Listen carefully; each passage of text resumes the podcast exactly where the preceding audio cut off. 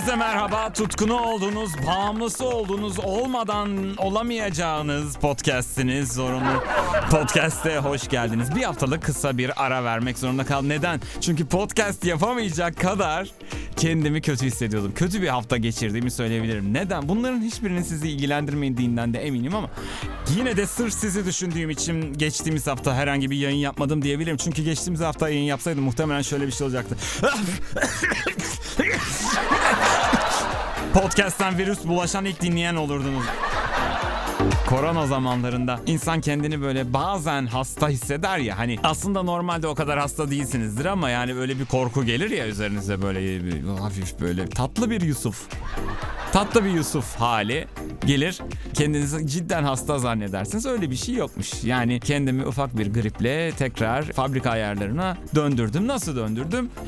Sabah akşam ilaç içtim. En sevdiğim favori bir ilacım var benim böyle kolay yutulan. Ben ilaçları zaten böyle şeylerine göre alıyorum. Şekillerine göre alıyorum.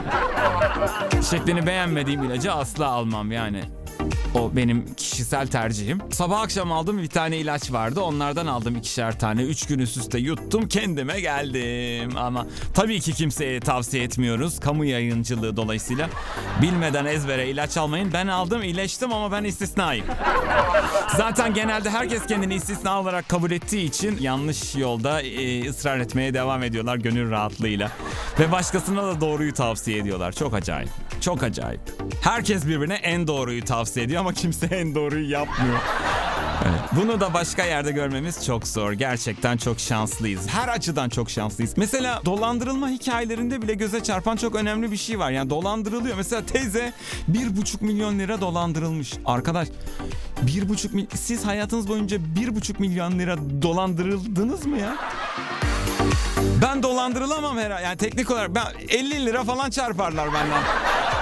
Maksimum 1,5 milyon lira dolandırılmak ne demek? Ya asla dalga geçtiğim sanılmasın ama 1,5 milyon lira dolandırılmak bence önemli bir şey yani. Ha, 1,5 milyonu olması demek bir insanın yani.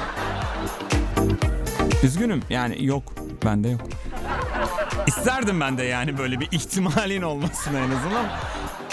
Bu arada para kazanan insanlarla ilgili de çok sık haberler duyuyoruz. Hatta işte 7 yaşındaki YouTuber işte milyon dolarlar kazandı falan filan diye. O zaman mesela kendimize soruyoruz ya da başkası bize soruyor. Sen o yaştayken ne yapıyordun lan? Sen o yaştayken mesela ben 7 yaşındayken ne yapıyor olabilirim? Herkes gibi okuyordum yani. Ve bunu bunun suç olduğunu da bilmiyordum yani. Bilseydim okumazdım. Okumasa mıydım yani? YouTuber mı olsaydım? Ne, ne istiyorsunuz ki benden? Ben senin yaşındayken sürekli öyle bir insan tipi var. Ben senin yaşındayken oho. 30 senedir aynı şeyi söylüyor. 30 senedir ben senin yaşındayken diyen insanlar var. Bunu Fatih Sultan Mehmet söylemiyor lan ben senin yaşındayken İstanbul'u aldım falan. Öyle bir şey yok. Bir de şu kentten köye tersine göç hadiselerine uyuz olmaya başladı. Bu haberler o kadar sık çıkmaya başladı ki şu ünlü organik tarıma başladı köye yerleşti. Kentin keşmekeşinden çok sıkılmıştık. Bir tane çiftlik aldık 250 dönüm. Orada takılıyoruz. Sağ ol be. Teşekkür ederiz yani. Her gün kentten köye göç eden ünlülerin tam listesini versinler gazeteler. Varsa gazete diye bir şey hala. Biz de rahatlayalım abi. Tam listesini istiyorum ben. Her gün kaç kişi kentten köye, o kentin keşmekeşinden kaçıp köye yerleşti. Bana ne lan? Bana ne yani? Ha kıskandığım sayılmasın. İstesem ben de giderim. Tekrar görüşeceğiz.